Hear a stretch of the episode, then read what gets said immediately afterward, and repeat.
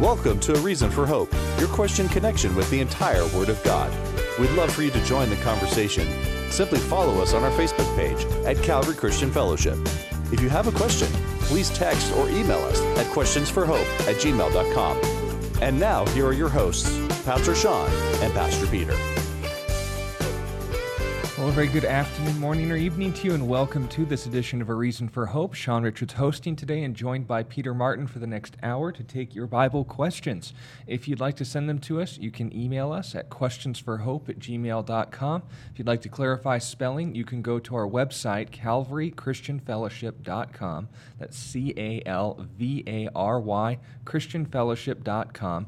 If you click on the Watch Live tab at the top of the screen, you'll be sent to our streaming page, CCF ftucson.online.church. And there at the right hand side of the screen, you can, of course, leave your comments at your leisure and also write for future reference and note our email address, which will be in a banner at the bottom of the screen. It'll also have a countdown clock to when we are next live streaming, or, of course, when you want to engage with us if we are streaming in your respective time zone. We also have social media. YouTube is a reason for hope, and Facebook is Calvary Christian Fellowship of Tucson. If you want to give us a like or subscribe, the added benefit is they will notify you when we are going live in your respective time zone. However, in case of technical malfunctions or internet censorship, if we are for whatever reason not streaming on those broadcasts, note our broadcast is from Monday through Friday from 5 to 6 p.m. Mountain Standard Time in the U.S. or Pacific if we're on out on daylight savings time.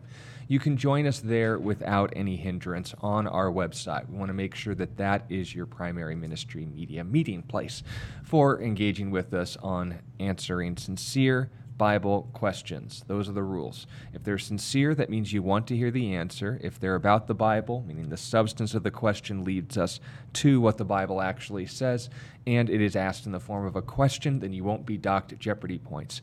Without that being said, though, we also want to begin every Thursday, Friday for those listening on Reach Radio, with our rhetoric classes, how to talk to people. But before we get into any of that, we want to also make sure that God's the one talking. So, Peter, want to start us off in a word of prayer, and we'll see where the broadcast goes. Yeah. Uh, Father, we thank you so much for the love and the kindness that you show to us on a daily basis. We thank you for giving us your Son. We thank you for giving us eternal life through him. Uh, we want to focus on you right now, Lord. We want to focus on your word and your truth. So uh, allow me and Sean to speak in a way that honors you, Lord, that, that edifies those who listen in a better understanding of who you are and what your truth is all about. Uh, we love you so much, God, and in your name, amen. That is true. Now, Last week we talked about listening, but of course, receiving information properly is only as good as you can return it. So, when it comes to, I guess, bad returns, uh, foul balls, and to use the American baseball term, there's obviously a very, very large number of ways people can do talking wrong, not just in getting their words jumbled up or failing to uh, articulate a point, but maybe even just keeping their ideas in, I guess, a poor order, where ultimately not only is the issue that you're talking about ultimately missed, but you commit what's called a fallacy. That's a fancy internet term for just a mistake in thinking. If the thoughts are numbers, the equation is the logic. So when it comes to rhetoric, us speaking to people in a proper way, we want to make sure that we not only recognize when someone's making that mistake, but also understand it well enough for us to prevent ourselves from making that same mistake. The one that we wanted to start with, and obviously there's formal and informal fallacies, there's some that are considered more prevalent than others, but in the age of the internet, especially with the kind of discourse that we are experiencing in the world today, we wanted to start with one that you've probably been the victim of, whether you knew how to describe it in Latin or not. And that was the ad hominem fallacy ad hominem or at the human level is addressing or attacking the person rather than the argument. It's an informal fallacy. And when it comes to why that's a mistake, obviously we give examples of it, it's going to become relevant. But what kind of groundwork needs to be made before we even get that far? Uh, yeah, so like you said, Sean, last week we talked about how to listen, and right now we're talking about what to listen for. So, last week we were given the benefit of the doubt that rhetoric can be used. And remember, rhetoric is the art of formal speaking. So, this is kind of like what me and Sean are doing right now. We are not dialoguing with you directly, we are just speaking and giving prepared thoughts that hopefully will bless you and we're using logic and reason to help edify you in particular topics. So, uh, what you should be listening to is you should be listening to our arguments and understand that logical arguments can lead us to truth. God has designed our minds in order to understand truth, and therefore we can reason through things uh, in a way that leads us to God's truth. Truth is not something that's malleable. Truth is not something that just exists inside of each individual's head. There is objective truth, and we can actually get there through talking. Uh, the second form of rhetoric is dialectic. That's the type of arguing or persuasion that happens in a conversation. So it's you sitting down with a buddy or something like that, and you're just talking through a particular topic. So that's what listening can do. If I want to be able to engage in dialectic or even rhetoric, listening to other speakers before I make my points known to them, I need to be attuned to what their arguments are so that I could address them properly. Uh, this is again why me and Sean spend so much of our time studying other religions before we address them. We want to hear clearly what they're saying before we attack them. And maybe next week we'll get into straw man uh, because that uh, deals a lot with people who don't listen and just attack something that's not actually there. But at any rate, we need to also be listening not only for good arguments, but as Sean said, we do need to listen for bad arguments because if you don't address fallacies in thinking, meaning addressing wrong ways that people are approaching a topic and assuming that they are doing this accidentally. Uh, if you're not able to address those bad forms of logic and you dialogue with the person, or again, you try to persuade someone on those false presuppositions, you're not going to get anywhere. You're not going to get anywhere at all, right? You're not going to make it to truth. You're just going to be going in circles. In Proverbs 9, verse 7, Solomon writes, He who corrects a scoffer gets shame for himself, and he who rebukes a wicked man only harms himself. So I need to be listening. Am I dealing with a scoffer? By the way, a scoffer is someone who looks down on something, someone who they're not really listening to what you're saying. They're just looking for ways to attack you. And the ad hominem attack is a favorite for people who engage in this type of fallacy. They aren't, again, they aren't looking to engage. They aren't looking to understand where you're coming from. They just have already dismissed you before you've opened your mouth because they've prejudged you. They've prejudged your argument. They scoff at you. And what's the problem with that? If you're dealing with a bad person, does that mean that the only thing they're capable of saying are bad things? Right. And and the answer is no, right? There are bad people who could say very good and right things. And we see this in the scriptures by the way. We have recorded for us sayings of wicked people in the Bible, and they're saying real things, true things. So, a good example this is Nebuchadnezzar. You know, if you just read the book of Daniel, you might think, like, mm, Nebuchadnezzar doesn't seem like that bad of a guy. Uh, look him up, right? Read about Nebuchadnezzar. He was not a good guy, he was a very evil king in many ways. Yet, we have part of the Bible written by him. Like literally, chapter four of Daniel. chapter four of Daniel is written by this guy who's a pagan king. Uh, kind of at the end of the chapter, he has a basic relationship with God, but not really. It took him later in life. Yeah. He was as pagan as they came and behaved accordingly. We're talking the brutalization of men, women, and children, non-combatants. We're talking about scorched earth policies and starvation and sieges, which we have direct chronicles of in the books of Jeremiah and Lamentations. Yeah. It wasn't pretty. That's that's right. And and even more than that, we have guys who are pagan kings who never even really repented. Guys like Cyrus, uh, Sennacherib. Yeah, Sennacherib, right? We have writings and, and sayings and edicts from these pagan kings that reflect truth. They uh, reflect objective truth, even though the kings themselves were in error. They were evil men. But even a broken clock gets the time right twice a day. So when you're dealing with evil people, they are correct. They are capable of making correct statements. So we cannot prejudge an argument based on where someone's coming from. The only allowance for this kind of mindset is willingness to trust before you hear the argument, you need to have your guard up for untrustworthy people because they might, even if they sound like they're telling the truth, twist a few things here and there. Right. But that doesn't mean that the animus is off of us in understanding what the argument is because two plus two equals four, even if a bad guy says it. That's right. And and if we understand that someone who we're talking to is not trustworthy, that just means we have to look up what they're saying. You know, so uh, and that that's very important nowadays. And we'll get to that fallacy, the appeal to authority, later. Um, but those are those are all very important things to be on guard for. So you guys can do your own homework, look up these logical fallacies, and me and Sean will get to them one by one. But regarding ad hominem, what if someone uses it against you?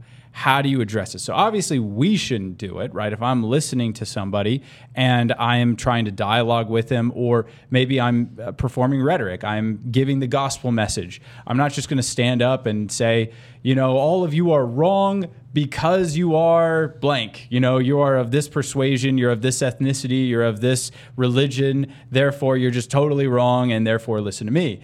That is a bad way to get, bring people into the gospel message. You cannot just attack them in their character. You have to go after their arguments. Yet, what about them is wrong? Not just you're wrong because you're this thing. What about them is incorrect? You have to address them fairly. Now, if it's directed at you, how should you respond? Well, me and Sean are going to give you two examples in this in the Bible of people who had ad hominem aimed against them. One didn't react very well to it.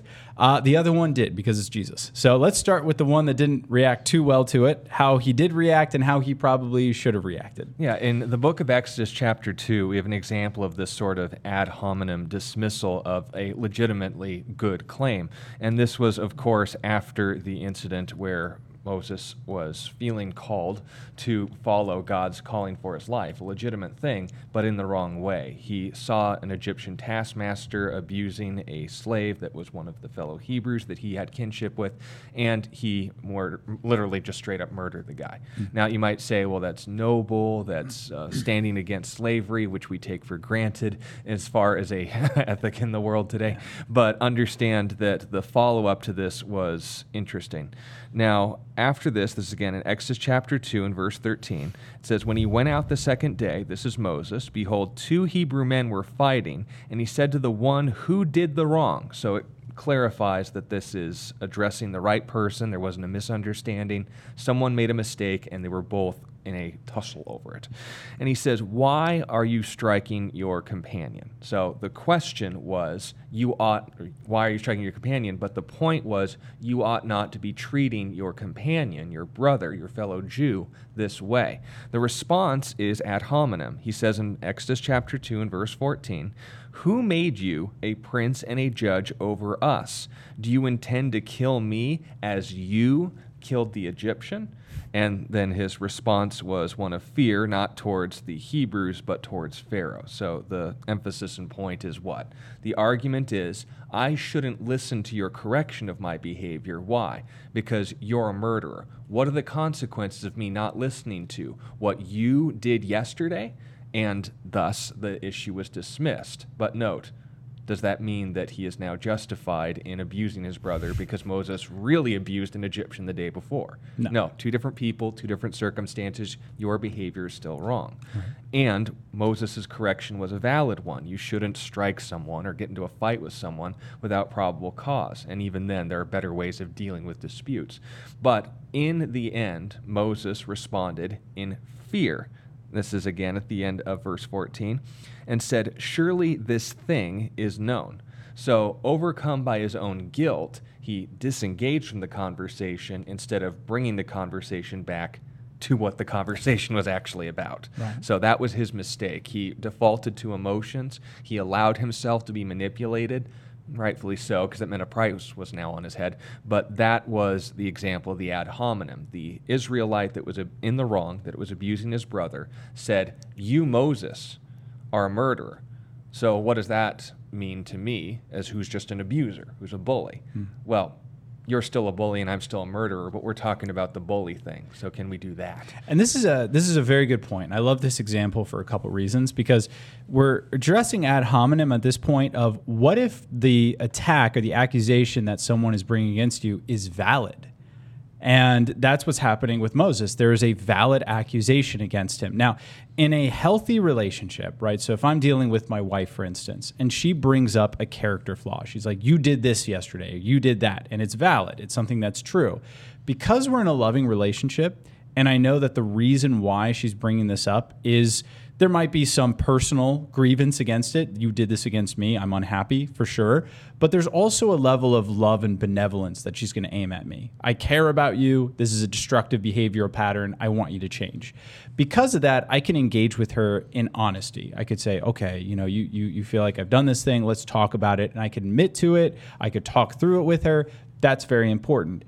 If you're dealing with someone who wants to abuse you, and they object to you in this way. And that's what Moses realizes very quickly.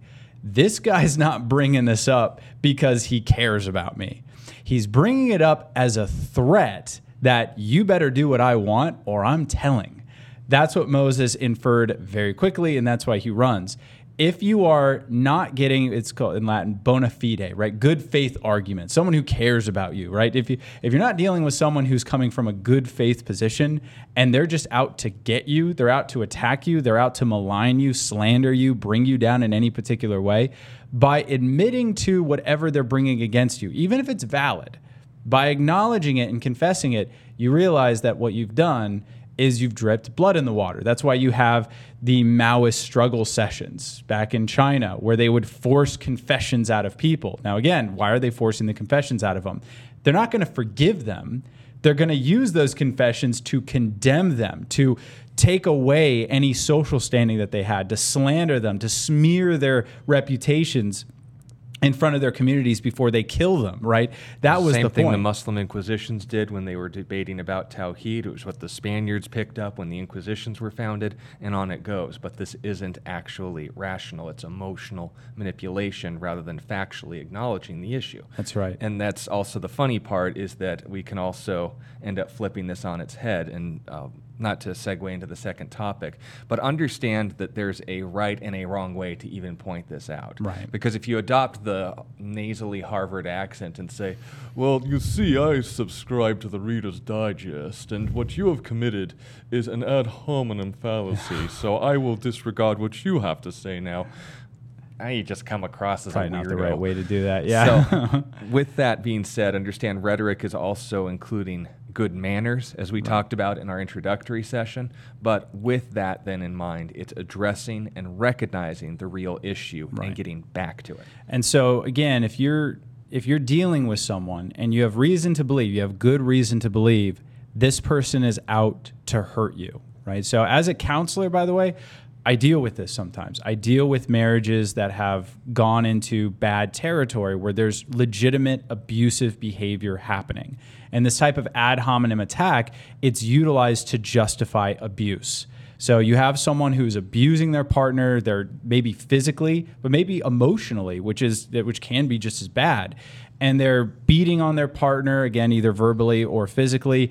And their partner is like, "Why are you doing this to me? This is wrong." And they say, "Well, you're so high and mighty, but the other day you yelled at our kids," or they'll bring something like that up at that point, you have to understand this is not a good faith argument. They're not trying to help you out. If you say, yeah, you're right, and you humble yourself and you confess to it, all that's going to lead to is more abuse. If there's someone who is out to get you and they're bringing up a accusation, even if it's a valid one, engaging with them in it is not the right move, right? So you see a lot of people in our culture today and they have their confessions, right? They'll go, they said something on Twitter that may have been a little insensitive and it gets way blown out of this person's a racist, they're a bigot. I remember last year there was that uh, girl who was on The Bachelor. I don't even remember her name. My, my wife sometimes watches The Bachelor, but she was on The Bachelor. She was trying to get the attention of a black guy. And then it came out that when she was in high school, she went to an antebellum ball in the South right? So a ball where you wear frilly dresses and you pretend like you're in the 1800s in southern, you know, whatever, Mississippi. Now, people dug up these photos of her and they're like, ah, she's a bigot uh, because apparently the only reason why you would wear a dress like that and go to a ball like that is because you love slavery and you're white. And people started attacking her like that. And so she came out and she's like, I am so sorry for everyone that I've hurt. And she starts going in this long confession. Now, here's the thing. Was it insensitive of her to go to an antebellum ball? Maybe, maybe. I mean, there's an argumentation that it really wasn't at all because there was an antebellum culture, right? Antebellum just means before the war. There was an antebellum culture that had nothing to do with slavery. So, I mean, You, you, could could say it's not smart because those floofy dresses don't do well in high humidity, but that's not racist. but they're ascribing intent to her that wasn't accurate. So she could have said, and again, if it was a good faith argument, she could have said, "Hey, maybe I could understand why that would be harmful, like why that would hurt your feelings that I went to a ball that is at a time period that was in slavery. Maybe you're being a little oversensitive, but hey, I could I could own that, and maybe people shouldn't do that kind of thing. Fine. But when you're dealing with a bunch of people that are just out to smear you, if you say I'm sorry, you're not just apologizing to the accusation, you're also apologizing for the intent behind the accusation. Yes, the reason why I went to that ball is because I'm a racist, right? That's what you're insinuating, and you're apologizing for something you never did. So if you're in a Twitter battle or something and you're really talking to someone that doesn't like you, that hates you and is slandering you, it's very important not to engage with the ad hominem attack because in doing so, you will just bring condemnation upon yourself and they're going to use that to further abuse you or to punish you for what you've said. They're going to then take your response, they're going to play, you see what they said? You see I told you all Christians are this way or you know, you just don't engage with it. That's not the right way to go about it. Now, let's talk about a false ad hominem attack, just a completely false one. So this is Jesus. Now, Jesus' response will teach us how to deal with both. So, as Sean said, it's not going to do you any good to be like, well, that is an ad hominem attack and that is beneath me and I'm going to go about. You could do that and maybe you'll win some intellectual snub points, but you know, that's about it. You're not going to win the argument. And understand as well, Jesus had been dealing with this for a very long time. This is where it comes into a public confrontation. In the previous chapter, he is accused of saying, this is in reference to John the Baptist, he's possessed. And then Jesus comes around and they say, look, a glutton and a winebibber, a friend of tax collectors and sinners, as if that's an insult. And of course, Jesus says, well, did Isaiah prophesy about you? You can't listen to nothing. Yeah. Now, the chapter then continues in another situation, but with unfortunately the same audience. And how does the conversation go after setting up the context? He heals a man who was possessed. Right.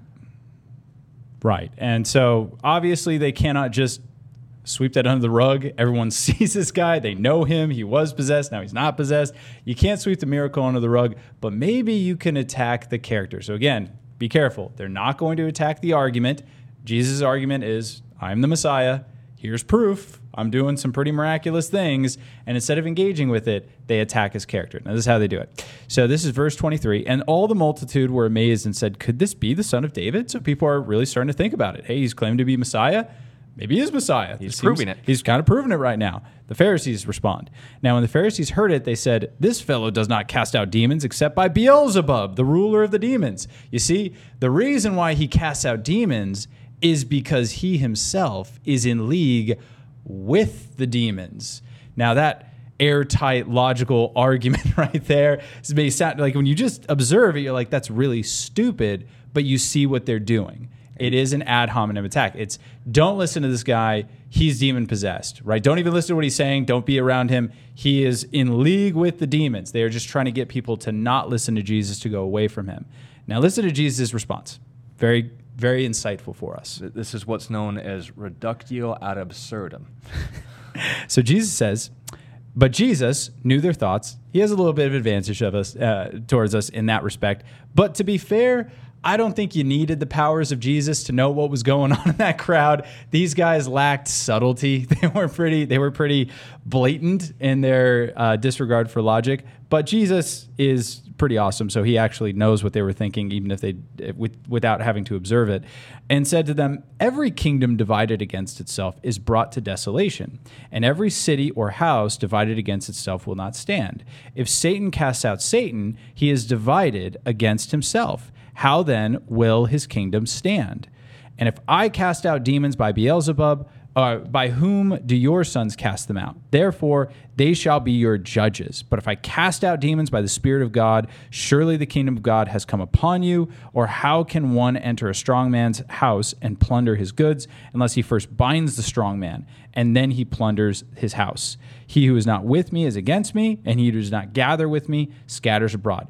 Really amazing argumentation. Short concise, but man, it goes for the jugular. There's a reason why after Jesus drops a bomb like this, there's no responses.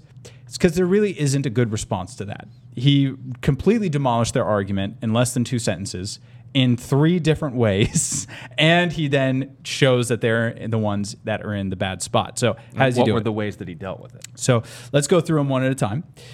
Every kingdom divided against itself is brought to desolation. So the first thing that he does is notice he doesn't deny it. He's not like, I am not of Beelzebub. How dare you? You know, like he doesn't do that, which is what we would tend to do. Or like, uh, you know, how, how dare you accuse me of this? Look at all the miracles I'm doing. He doesn't engage on their level.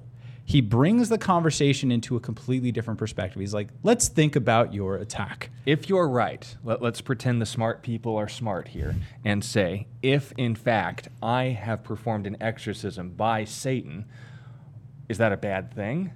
Because if you're right, that means Satan's at civil war with himself, which is a good thing. That means and you Satan's don't like done. it. yeah, that means Satan's done. But in the other stat, don't your children, your fellow Jews, also have exorcism teams, even in the Sanhedrin? Are they doing demon civil war things too? or do you think that they're from God? And then likewise, if this is from God, like me, why don't you believe me? Nothing. if, even if I assume you're right, you lose.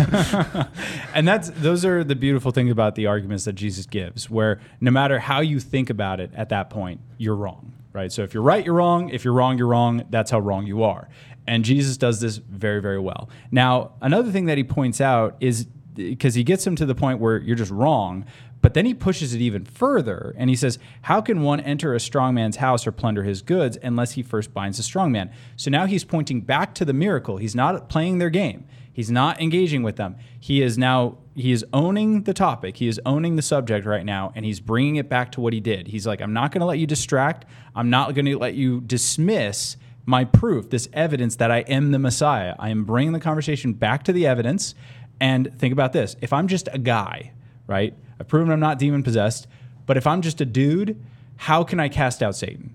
Right? You can't bind a strong man unless guess what? You're stronger, right? So obviously the power That I'm dealing uh, with and unless you're in like a fraternity or something, generally you're not on the same side as the one you're robbing. That's right. So he's like, if I'm stronger than Satan, what does that make me, right? what does that make me? So his argument leads to people's conclusion of not only am I not demon possessed, but I am of God. And if you reject me, what does that make you?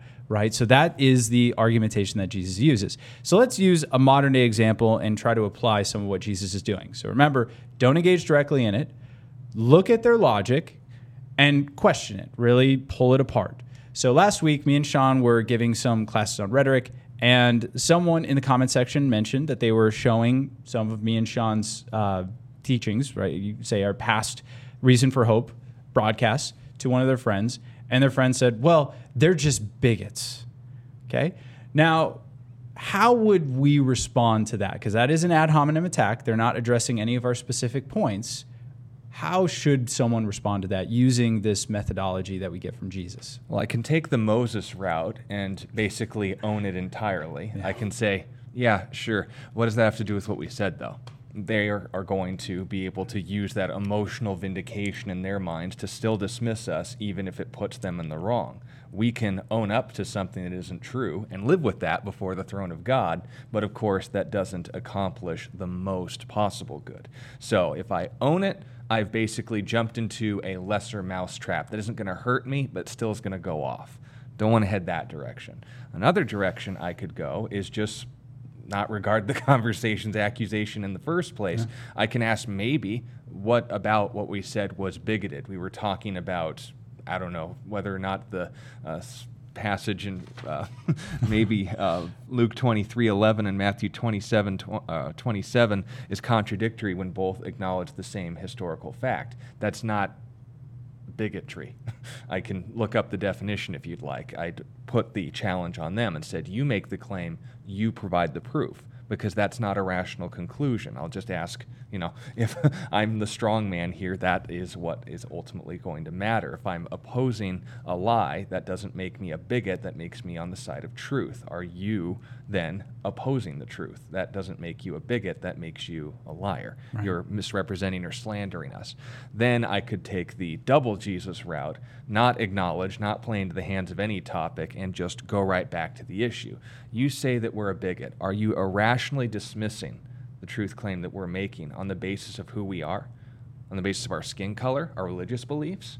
What does that make you? And on it goes. But understand that this kind of rhetoric, there's your word for the day, mm-hmm. doesn't actually end up going anywhere. So you have to judge happen. the person. Right. So that's Which is, ultimately the options. Bring it full circle. Uh, Proverbs 9, verse 7 says the passage I started with he who corrects a scoffer gets shame for himself, and he who rebukes a wicked man only harms himself. So, in this public forum, Jesus, even though he knows that this is not a good faith argument, that he's not going to convince them, he engages with them anyway. Now, this is very important. His reason for engaging with them is not to convince them. He knows that they're not going to be convinced. His reason for engaging is to convince those who are listening, the audience. So sometimes people ask, well, why do Christians debate? You know, especially guys like, you know, Richard Dawkins, who basically only does ad hominem attacks, or uh, Lawrence Krauss. Strawmans, yeah. Also, yeah, a mixture of strawmans and ad hominems. That's kind of like their go-to. Why even go? Why even debate those people? Well, sometimes you're not debating them for their sake. You're debating them maybe for those one or two people in the audience who are legitimately seeking. Right? They're they're not fully in the atheist camp. They're not fully in the Christian camp they know about the atheist camp to say they sound like they know what they're talking about, but if a Christian comes up and basically debunks that myth, right. then there's a better conversation to be had in the future. Right. And so if you're online and you're engaging with someone and it's just the vitriol that you see on social media, sometimes it's best just avoid it. But every now and then you might be like, maybe I'll engage with this person for a little bit and allow those who are engaging with this particular thread to read the arguments, right? Maybe I'm doing it for their sake there's an argument for that for sure. But regardless, if I recognize that I am dealing with someone who cannot be reasoned with, right? They don't actually want to hear the arguments. They just want to attack. They just want to slander. They just want to go around the topic at hand. If I'm dealing with someone like that, it's what Solomon is saying is you're only going to get shame for yourself, right? There's a certain point where you got to recognize I'm not getting anywhere with this person, and continuing to engage with them is bringing me down. It's not lifting them up. So I'm going to disengage and let them be right in their own mind. What's the rule for that? I always use the Titus 3, verse 10 passage reject a divisive person after the first and second admonition, knowing that such a person is warped and self condemning. Give it two really good tries, right? So they come at you with an ad hominem, something like that. You respond to it as well as you can, as rationally and as calmly as you can. And if you do it twice well, and they're still just like, oh, you're just a big, you, you're, you're a Christo fascist. You don't know what I'm talking about. All right. Then you could just sure. walk away from the conversation and they will be right in their own, in their mind. And when they talk to their friends later, they won that conversation. That's fine. and if you, you don't know. like that, there's an opportunity to grow past pride because that's something we struggle with too. That's true. All right. Any, any, last thoughts on ad hominem? No, just uh, make sure that when you recognize these things, that as the wise strategist does, it doesn't appeal or focus on the cheese. It remembers this is a trap and then responds accordingly if we understand how to talk to people and maintain good manners, then what ultimately is going to matter isn't just that we kept our logic sound in our conversation, but that God was glorified right. as a result of the way that we not only talk to people, but how we talk to them. Because human nature being what it is, speaking from recent experience, you get involved in any meaningless conversation for long enough, it will drag you down. It will bum you out. It will send your emotions in a tizzy, and you don't need that. But if, on the other hand, you have the opportunity, this is our suffering for your gain.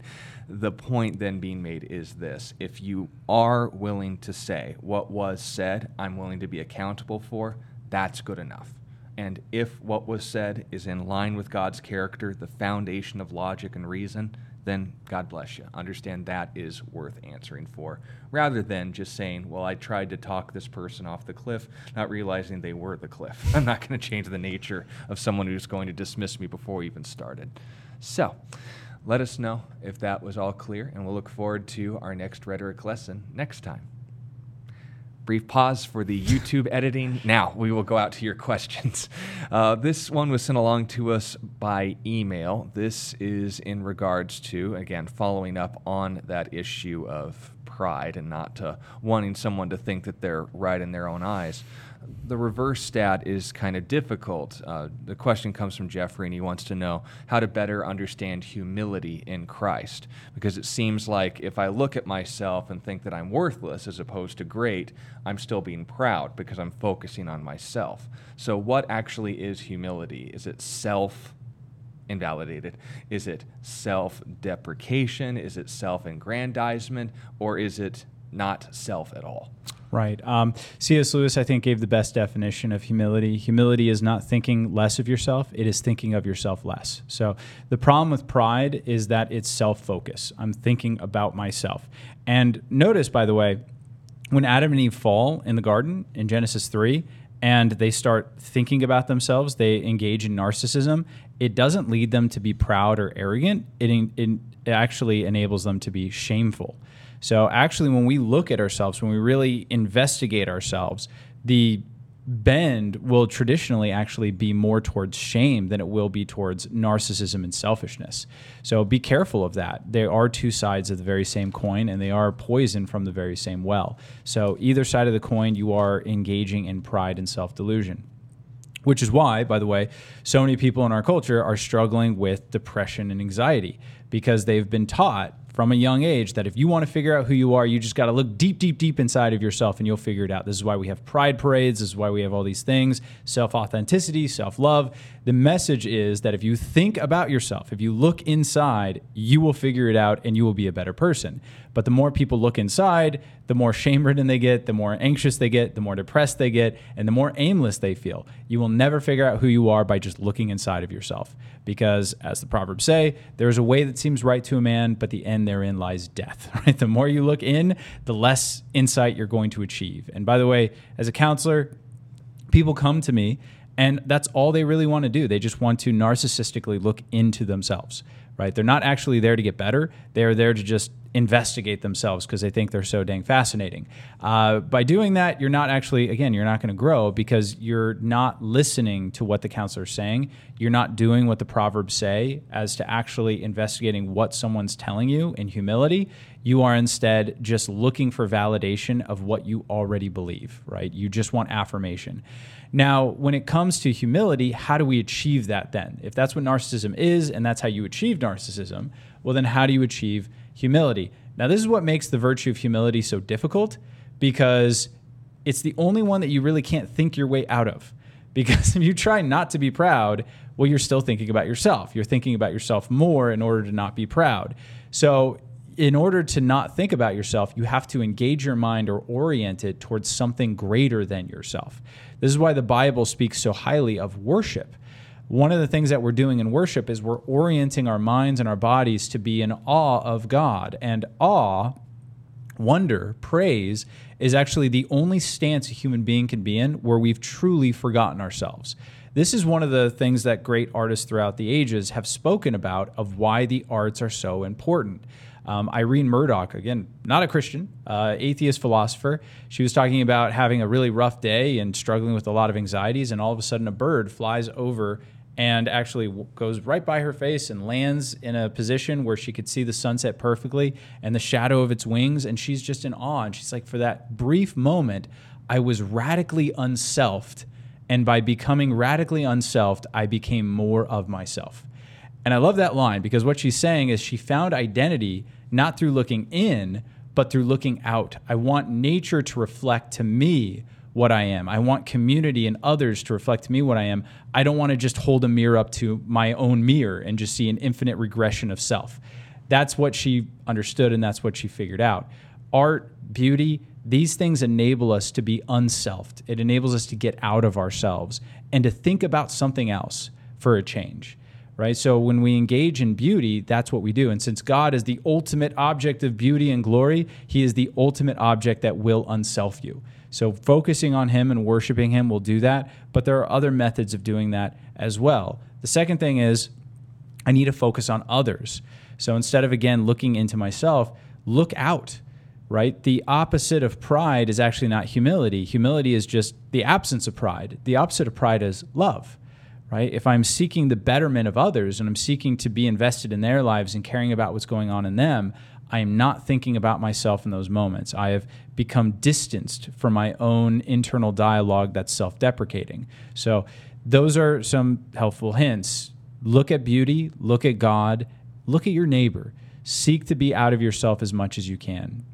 Let us know if that helps you out, Jeffrey. Here's a question from Yari, who wants to know about the claim that was made to him by an individual who want to know in regards to certain things that have a historical setting and keeping this in balance with the following quote The Bible was written for us, but not addressed to us. How do I keep this in proper balance? Well, it's a dangerous one, especially from the kind of position that you were hearing it from, because especially when people take this from a Pentecostal bent, the denomination that uses more experience based than scripture based approaches towards godliness, there's a risk that a lot of people take in not only going too far beyond the truth that it ends up a lie, but because it's so into the truth, they say it's an, a super truth. It's a new truth, which isn't the case. When it comes to the Bible's purpose, obviously we will acknowledge, and this is the truth in the statement, that there are historical context to what was being said, to whom, when, and why. However, its relevance to us is no more diminished for someone else having an audience to hear this first than the fact we're now the audience hearing it today. The question is interpretation. And this is another word that's thrown out a lot today. Well, that's your interpretation, but this is my interpretation, which is just as erroneous as someone saying, well, that's your truth and this is my truth, as if there is no wrong answer. The Bible doesn't put itself out as some ink blot test that just means whatever you trauma you experienced in your childhood or something. In the book of Second Peter, chapter 1, this is an interesting observation made by the Apostle Peter, who, by the way, was a primary eyewitness to Jesus' resurrection, so kind of an authority on the guy who wrote the book. He said in verse 19, of 2 Peter chapter 1. And so we have the prophetic word confirmed. So we're not just addressing the word, the prophetic word. The prophet or the prophetic nature of something means you're speaking on behalf of another. This isn't Peter's opinion. This is something that's spoken on behalf of someone else. And it's also being verified. How? Well, noting this, which you do well to heed as a light which shines in a dark place until the day dawns and the morning star rises in your hearts knowing this first. So here's the verification no prophecy of Scripture is of any private interpretation. For prophecy never came by the will of man, something that's fallible. Men wrote the Bible, men make mistakes, therefore the Bible's full of mistakes well, that statement was written by men and men make mistakes. Is that statement full of mistakes? It's a nonsensical tail chasing journey. So just follow the conversation. It didn't came by the will of man, but men of God spoke as they were moved by the Holy Spirit. So if the Spirit, God in as much in his fullness as the Son and the Father, was the one who directed the thoughts of these individuals in their times and in their settings, but from a infinite from an eternal, from a divine perspective, then there's not only a actual way to get this right, and thus everything beyond that is de- by definition wrong. We also need to understand, and this is where the diplomacy of this matter comes in, the perspective to which the Spirit is speaking to us, not just the fact that He had an intent when he wrote, say, for example, the passage you cited in your question, but even more importantly, as he was speaking these things, he could do so with more than just that immediate audience in mind. Do I give God enough credit for that? And we can also go to other passages like Paul's letters to Timothy, noting uh, chapter 3 and verse 16, where he, or verses 15 through 16 of the first, where he makes the second, I believe, second, uh, he makes the point of saying that all scripture is given by inspiration of God. The same language that Peter's using here. And he says that the man of God may be fully equipped for every good work, for reproof, for doctrine, for correction, or instruction in righteousness, in noting all those things. So, if the Bible has a purpose, if the Bible had an intention, if the Bible had an author, it would be the same kind of connection I would be desiring as if, say, for example, Peter, I was reading Rooted in Sin and Rescued by Love and asking your, uh, I guess, vague opinion on the matter. I, I, mean, what reason would I have to go to you for the intents of that book, maybe over Bo or my father? I mean, obviously Bo taught you, so he's a few steps ahead as far as the topic of sin and love. And my father's certainly more educated than all three of us put together. But why is it that I should go to you first if I'm asking questions about that particular book? Because I wrote it. oh. Yeah. So if I have connection to the author, I can know intent. Right. I can go to informed sources to maybe clarify things. But if I'm going all the way to the top on this, then whether or not something is controversial is quite frankly on them. Whether something's misunderstood or not can be verified within the text itself and how it was applied. But if I go so far as to say, not in word, but certainly in application, that's just kind of their interpretation. We can brush that aside. There's a reason why that's in the scripture. It could be just to tell us what happened historically. go to, you know, Second Chronicles 35 and note the significance of why Parbar West was set to at Causeway and Parbar. But if on the other hand I were to say, oh, God built the temple with the intent of it being structurally sound, got it. I don't know what a parbar is, but I can look that up later. That has a purpose, that has an intent. If, on the other hand, I'd say, I don't like this passage, well, it's not a matter of the Bible's intent, it's my intent to get that out of the Bible. So make sure you don't fall into that trap. That's the line. Am I looking for an answer or am I avoiding one? Right. And that's what's going to be key. Yeah, I'm, I'm going to say the exact same thing, just in a different way. um, so that's how right answers work. Aristotle, he had this really interesting idea of how thoughts build on one another. So he created a trajectory of how thoughts work. So it begins with what we would call physics and metaphysics. So physics is the way of the natural world, metaphysics is the way of the philosophical or theological world. So that would include God, the angels, things like that. Uh, then he went to ethics, which is the way that we ought to treat others. Then politics, which is how a community ought to treat one another. And then it went to poetics, which is how artists should be able to treat reality, essentially, in order to benefit people. And he saw these as going in a line. So there was a digression that happens. So they're all linked, but they definitely fall under different categories. So in the Bible, we have certain statements that are metaphysical statements, meaning they're statements about God's nature, they're statements about who He is. That's for everybody, right? That's for all time and all peoples. When it has statements about physics, right? The Bible does say things about the natural world. Once again, that's for all time and all people. When it says things about ethics or morality, all time and all people, right? That's that's for everybody because that's how we treat one another. However, the Bible also says things about politics, how certain communities ought to treat one another. Now, while those communal statements are not going to be applicable for all time and for all people, they will be built upon the ethics, the metaphysics, and the physics, right? That's where those political statements come from. So, for instance, when Paul in 1 Corinthians 11 tells women to wear headdresses, that's a political statement. He is dealing specifically with the polis of Corinth. Polis just means city state. So he's dealing with Corinth and their particular area, their culture. And if you didn't wear a headdress as a woman and you shaved your head as a woman in that culture, two key details right. there. If you have long hair, you don't have to wear the veil. That's right. You would be a prostitute. That's what prostitutes did. That's what they That's looked like. That's what they looked like. So, in order to avoid that cultural interpretation, Paul gives a political advisory to the people at Corinth. However, he builds that political statement on ethical statements. He builds it on ethical statements of this is the morality, this is how God is, and then he builds that upon metaphysical statements, which is God's nature, and then on physical statements as to the nature of man and women and childbirth and things like that. So Paul builds on these three things physics, metaphysics, ethics, and then he makes the political statement. So in the Bible, when we're reading statements, we need to figure out, first of all, what kind of a statement is it? Is it a physical statement? Is it a metaphysical statement? Is it an ethical statement? If it's one of those three, it's for all time and all people. You cannot reinterpret that. If it is a political statement, though, it is addressed to a particular city state, it's particular group or culture. That doesn't mean you could just disregard it. That means you got to look for what are the ethical, physical, and metaphysical properties to that political statement that I can apply to my day to day life. One of my favorites is actually from Leviticus where it says it's a weird thing to say it's one of my favorites, but it says if you have a roof, then you need to build a parapet around it. And people are like, what the heck does that mean? Well, back in the day, if you had guests over, a lot of times it's hot. We live in Tucson, we understand that. You would have a lot of parties on your roof.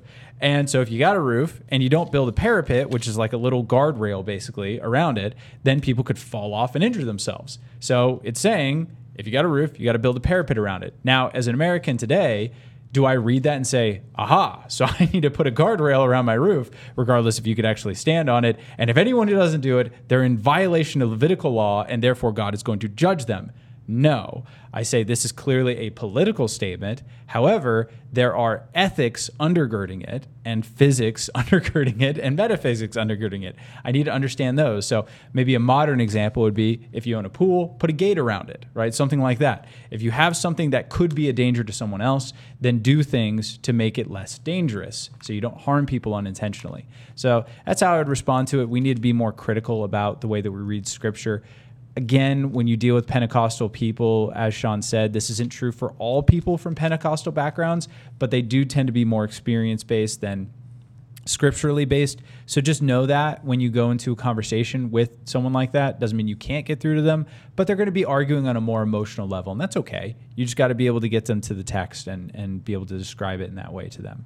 All right. Uh, here's our contradiction for the day. This is the supposed claim that the Bible contradicts itself in God being warlike or peaceful. In Exodus chapter 15 and verse 3, it says that he's a warrior. In Romans 15 and verse 33, it says he's peaceful. Now, let's uh, Iron Man this a little bit. What would actually make this a contradiction? Because the person who wrote this, again, is kind of following a trend here if we're going to say there's a contradiction, what do we mean? We're saying that there's a violation of the second formal law of logic. A does not equal non A. Two things in the same way and in the same sense can't both be true and at the same time cancel themselves out.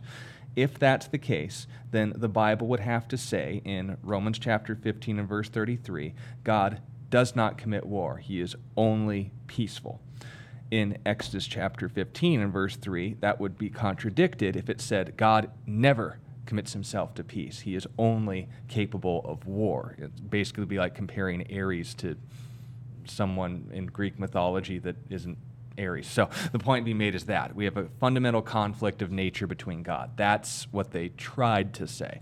Now, is that even the case? Well, let's read the passages. In Exodus 15 and verse 3, I'll start in verse 1. This is the song of Moses that was sung after the events of the Red Sea.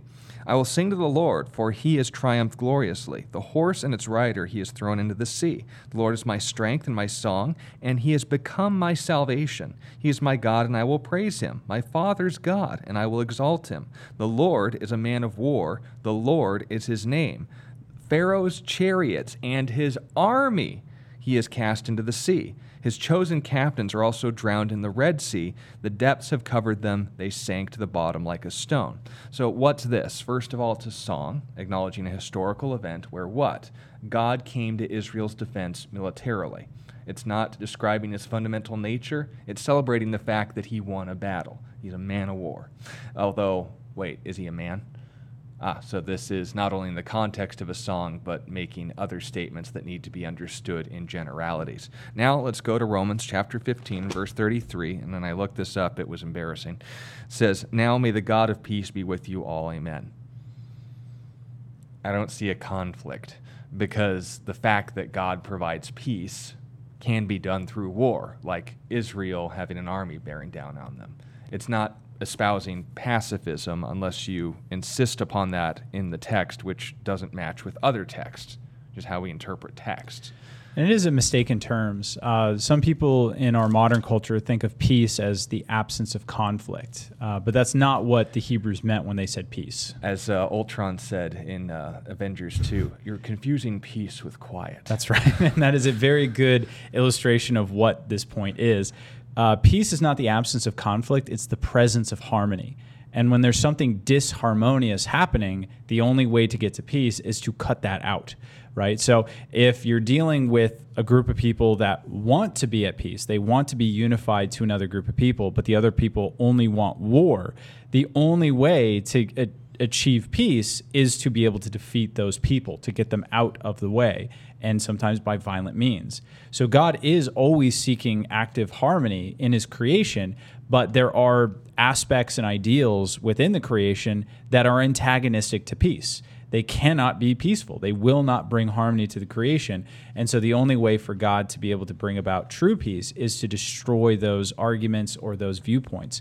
So that's what Jesus said to his disciples Do not think I came to bring peace, but a sword right? He's not saying, "Oh, you're mistaken." You know, when Isaiah said, "I'm the Prince of Peace," it was Isaiah was kind of wrong. I'm actually the Prince of War. You know, like that's not what he's saying. He's saying, "No, no, no. Don't think that I've only come to achieve peace and quiet. Believe that I've come to bring about true peace, everlasting peace, and that means that I have to attack those things that are antithetical to harmony." And, and then he goes on did. to say that's going to divide homes because right. there are people who don't want that to take place. They'd rather have quiet than to resolve the conflict between them and God. They think there either A is no conflict or they think that they're God and thus no conflict with themselves. But now there's a conflict with you. Hmm. And that's the unfortunate aspect of the truth. It doesn't adjust itself for the sensibilities of its participants. So make sure that when you deal with a contradiction or you're hearing about a contradiction in the Bible, three steps A, know what a contradiction is. That's a big fancy word that is used to intimidate and emotionally manipulate people. Don't fall for the bad rhetoric. Tell them if I were to look that up, have you look this up, first of all? Call their bluff, say, well, does it? Can you show me where and when? That's also going to accomplish a lot because if they can't show you, or if they themselves haven't looked into this but just took the word of an atheist website that came up with all these things, and I question even that, then we have a problem almost solved by the one who instigated it, which is fun to watch. The third thing is, of course, and most importantly, at the end of the conversation? Does it bring you back to Jesus, or does it just show that you're an expert in Bible trivia? Again, it's fun to watch someone trip over themselves, but that's not the goal in conversations. It's fun to see someone who meant for you to be harmed to then be harmed on their, I guess, annals of their own argument. But the goal should always be, and this is what we need to pray. You can pray for me in this regard because it's getting harder and it will only continue to be to seek their ultimate spiritual good. To say, if I were to answer this question, would you consider giving your life to Jesus? Because as we talked about in our rhetoric lesson, the engaging a conversation in which is insincere, where they don't want to hear the answer, is pointless, and say, okay, guess the Bible's uh, flawed then on something that isn't in fact the case. We don't have to be bothered by that, but they will when they answer for it. Thank you all for being with us here today. We'll look forward to the next time that we are able to answer your questions. If you weren't able to get us your questions, email them to us, and we'll look forward to answering them next time. Until then, this has been Peter Martin with Sean Richards on A Reason for Hope. God bless you. You've been listening to A Reason for Hope. Thank you again for joining us as we continue our journey through God's Word, one question of the heart at a time. Until we meet again, we would love to connect with you. You can text or email your questions to questionsforhope at gmail.com. You can also find out more about our ministry at calvarychristianfellowship.com. And be sure to join us next time on A Reason for Hope. A Reason for Hope is an outreach ministry of Calvary Christian Fellowship in Tucson, Arizona.